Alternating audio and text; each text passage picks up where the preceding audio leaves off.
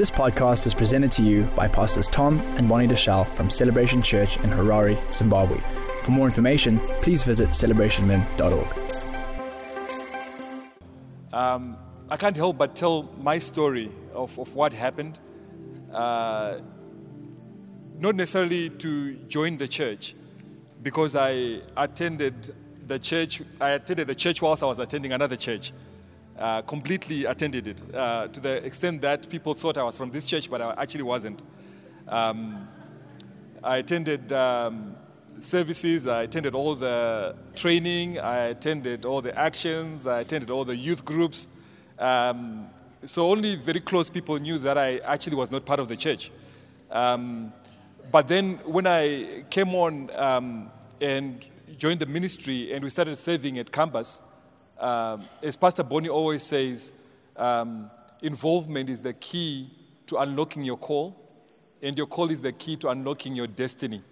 So just by serving, it uh, opened something to the call of God that was upon our lives. So at some point during that, uh, Pastor Tom, you know, in, invited us to, to their office, and uh, he called me to serve. So he charged me to, to serve in the house. So what I received from that charge was really um, under, the understanding of the spirit of sonship, the understanding of the spirit of sonship.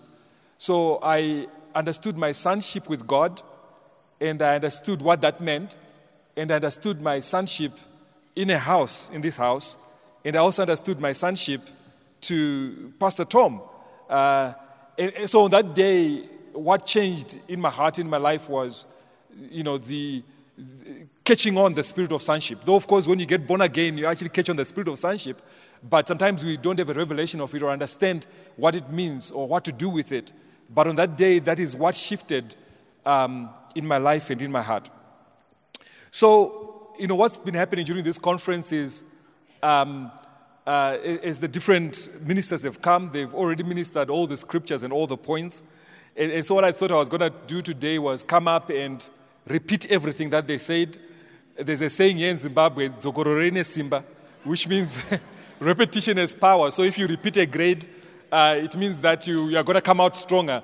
Uh, you repeat your O levels, you're going to come out stronger because Zokororene Simba. So, I thought that's what I was going to do, uh, you know, but I'm not going to do that anymore uh, I was actually going to share on the story of Gideon, which is exactly uh, similar and synonymous to Joshua, uh, and call out some Gideons out, out, out of there, um, which is exactly what happened by the Spirit of God, uh, and the Joshuas uh, have been called out. So, so that leaves me with not much to do uh, except to give some instruction. And of course, the title of what I was going to share on was Gideon, my son. Um, and so I'll read just one verse and then just share a few thoughts and give instructions.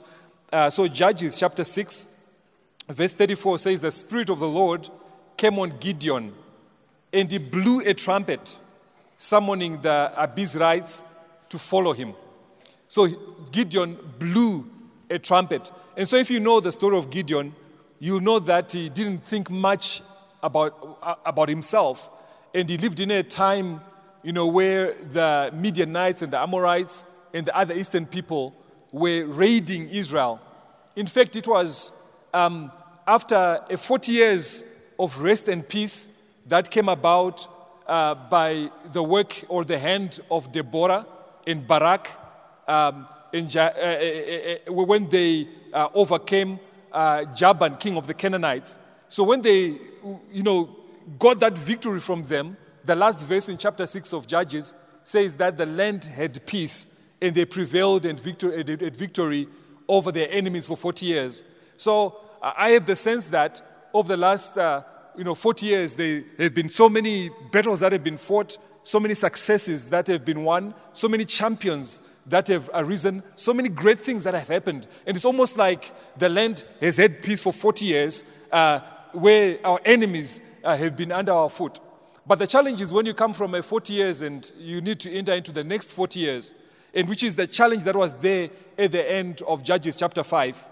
So at the end of Judges chapter 5, we come into chapter 6, where we see the Amorites and the Midianites and the other eastern people, and they were attacking the land of Israel. And the Bible talks about them being pillaged, uh, being uh, uh, you know, uh, completely destroyed. Whenever they planted and they were about to harvest, these Amorites and Midianites would come and they would ravage the land, they would bring destruction to the extent that the Israelites now lived in caves and dens and strongholds in the mountains, uh, fleeing from the very land that God had given them. The very promise that He had given them when they entered the promised land. The promised land itself uh, is where these Midianites and Amorites and other Eastern people came and make, made their home, you know, with tents and, and uh, camels as far as you could see, uh, people as far as you could see. And the Israelites themselves were, were disenfranchised, they were disinherited. You know, they were um, moved from uh, their own land that, that was theirs and lived in, in hiding in caves. Uh, and so it was a cycle after cycle after cycle of pillaging for about seven years. And I think seven years is the number of completion where God needs to complete a work in us, where we need to get to a place where we understand the call of God upon our lives and we step into it and say, Yes, God, we're not only going to be hearers of the word, but we're going to do it. We're going to answer the call uh, of God upon our lives. So, seven years was the years that it took for, for, it, for them to complete that cycle and to understand that God was uh, really going to, uh, to use them. And, and, so we see uh, a similar cycle, um, you know, with the Israelites, because I'd never known this until I began to really study and try to understand what, what actually happened. And as we heard uh, earlier on, that the book of Deuteronomy is actually uh, the second law or the second attempt to enter into the promised land, or it's a recounting of, of uh, what God did. Uh, and he had actually done these things like 38 years before. So after two years, after two years, the Israelites actually attempted to enter into the promised land. And they stood there, and the promised land was before them. That's when they sent spies, and the spies come up with grapes, um, you know, and, uh, and only two people step out and say, you know, we, we, are able to do it, which was Joshua and Caleb. But the other eight spies or the other ten spies uh, actually spread a negative report because they were afraid. And they said we were like grasshoppers in their eyes, so were we. So I heard another uh, minister say, um, you know, what happens with grasshoppers is that they can stand on the grapes and they can actually eat the leaves of, of the vine. And they can, they can eat the stem where the leaf was. But they will never eat grapes because grasshoppers don't eat grapes. So they disqualified themselves by putting a label upon themselves by saying, We cannot do it. We're not able to do it. So grasshoppers cannot, cannot eat grapes. So this was, this was two years after they left the promised land. Eh, for after, in that two years, God gave them the law, He instructed them, He built them up. So God Himself could see that they were now able to actually enter the promised land. Because God will never give you an opportunity that you're not able to exploit, a promise that you're not able to receive. You never give an open door that you're not able to enter into, a call that you're not able to fulfill.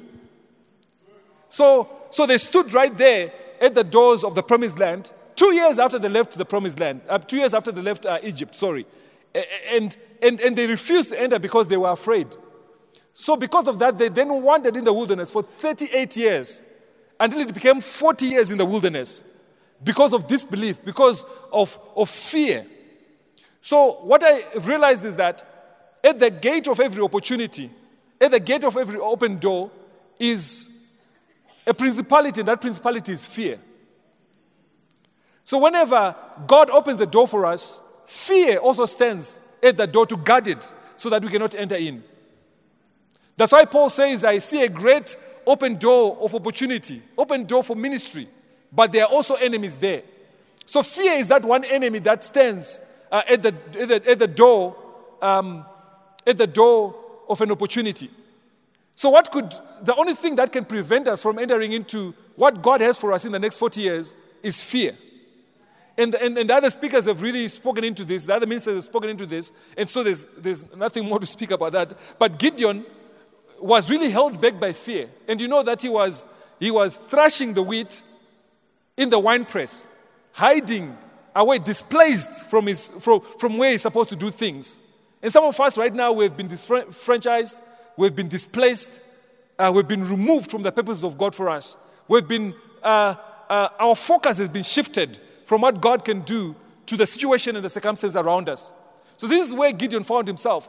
And he saw himself as the least uh, in his house. And he saw his father's house, his father's clan, as the least uh, in, in Manasseh.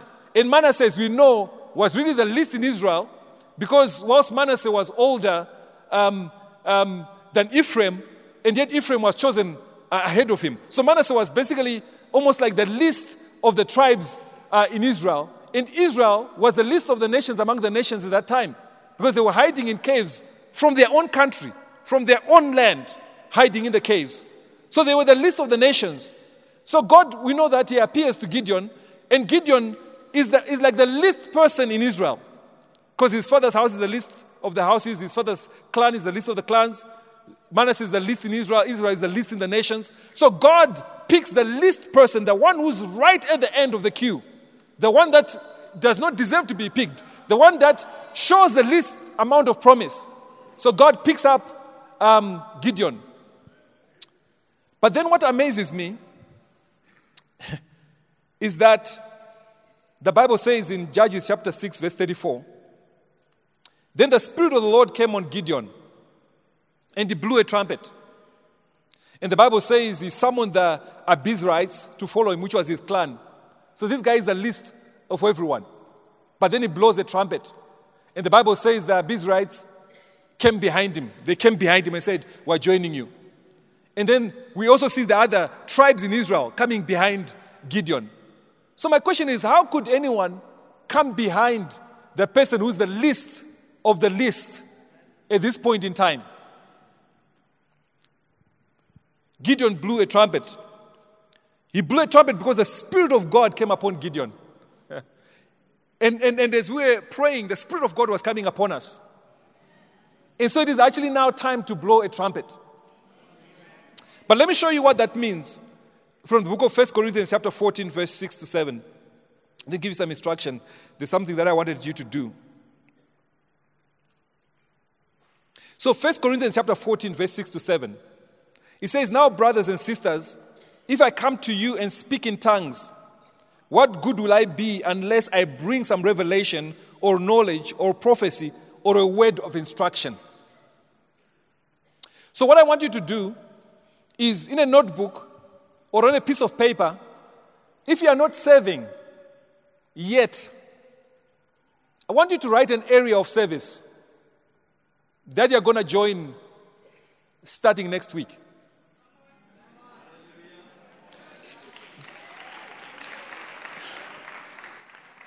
Because the anointing is not for, for goosebumps.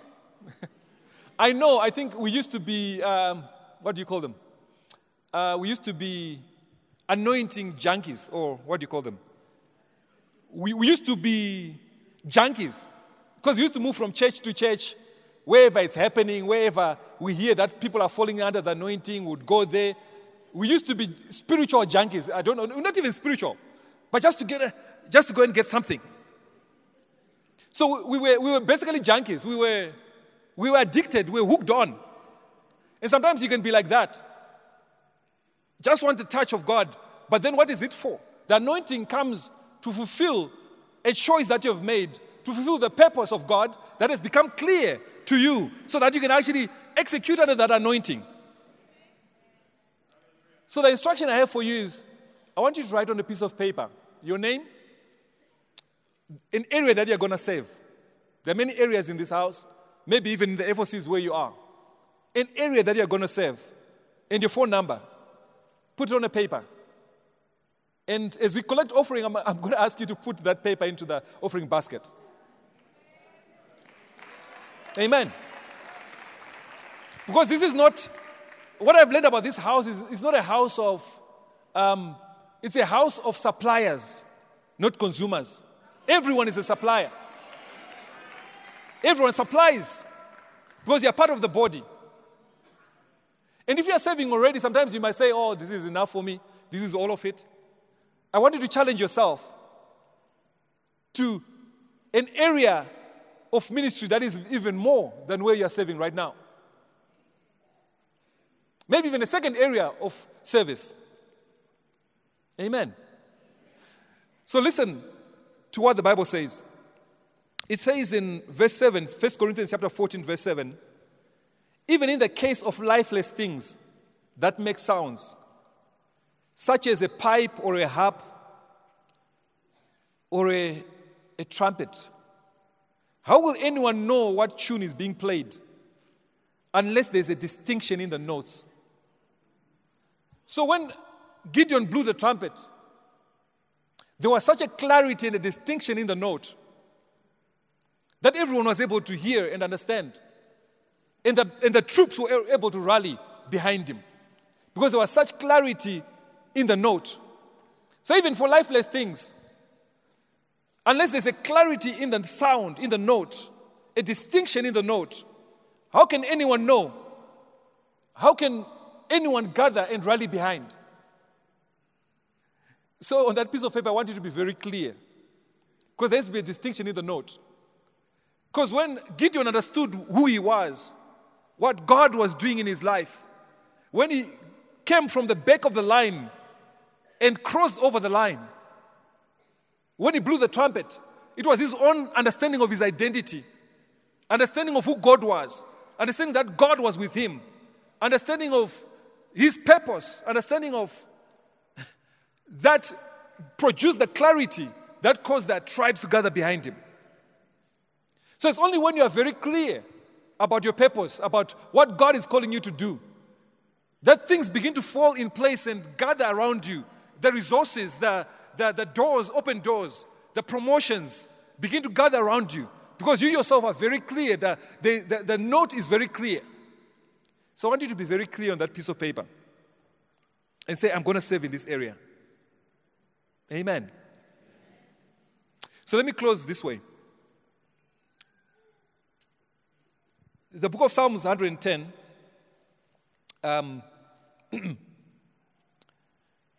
the Lord says to my Lord, Sit at my right hand until I make your enemies a footstool for your feet. So, this is a promise that is being given to Jesus. It's actually not a promise to us, it's a promise that God is giving to his own son. Right? And he says, The Lord says to my Lord, Sit at my right hand until I make your enemies a footstool for your feet.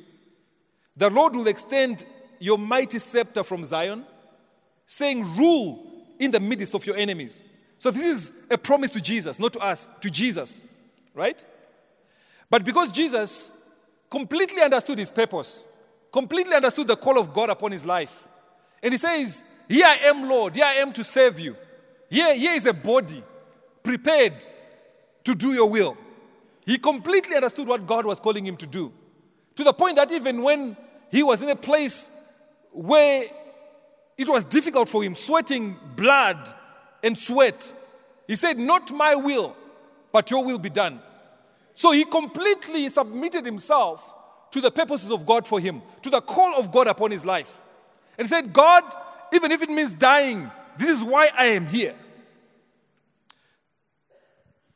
So it is because he embraced that call that he was able to step into this promise that God had for him. In verse 3, the Bible says, Your troops will be willing on the day of battle, arrayed in holy splendor. Your young men will come to you like the dew from the morning's womb. So Jesus completely submitted, and his clarion call was so clear that you and I are a child of God today. When he blew the trumpet out of his submission, you heard the call. That's why you're a child of God today. When he blows that trumpet, it's so clear that you and I, the troops, can only rally behind him and do what he is calling us to do. So there's a call to salvation is actually a call to service. Amen. So I want you to be very clear on that piece of paper. Let me tell a story and then I close. Gideon, my son. So there was a, a king. I was going to say president, but presidents have, not been very impressive these days. So a king, a very good king, right, was holding a, a, a rally. Maybe it wasn't a rally, it was a. Okay, he was holding a, a, a thing. okay? And everyone was gathered to the thing. Everyone was gathered to the thing. because they loved this king.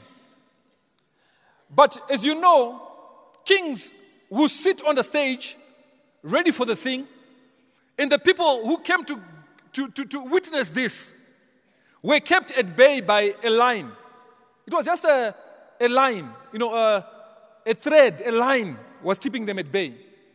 And then, right standing by that thread or by that line were these soldiers. And you know how soldiers are. They were under instruction not to let anyone cross. In their eyes, their eyes were, were, were bloodthirsty. I mean, they just want to see who will cross so that they can execute their mandate as given by the king. So the soldiers were standing right there facing the crowd. And you know how soldiers are? They were, they were just looking straight ahead, but their eyes can see in the, in the flinches if anyone would cross over. So the crowd is there, they're excited, and the guys who are in front of the line are the ones who are trying to keep everyone back because they know if they're pushed over the line, things are over. And so, what is keeping them behind the line is not the line itself, but fear. It's not the line itself, but fear. So, this one young man comes and he breaks through the line, and everyone goes, ah. But the soldiers continue to stand upright. They don't flinch, they don't move. And then this young man runs onto the stage, and everyone is, ah, because they think maybe it's a, it's a terrorist, it's someone with a bomb, he's gonna kill the king. And this guy climbs on the steps, and he goes to the king, and he stands facing the king. And the king faces back at the young man. And the king says, Gideon, my son, where were you? We couldn't start without you. so, Gideon, my son, where are you? We can't start without you. Amen. Amen. So, again, the instruction. I just came here to give an instruction.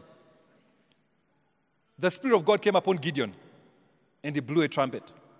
But the trumpet must be very clear for anyone to follow, for things to happen in your life. On your paper, write an area of service, write your name, write your number. When the offering basket comes, drop it in. Amen. God bless you. Thanks for listening. For more teachings and videos, visit celebrationmen.org.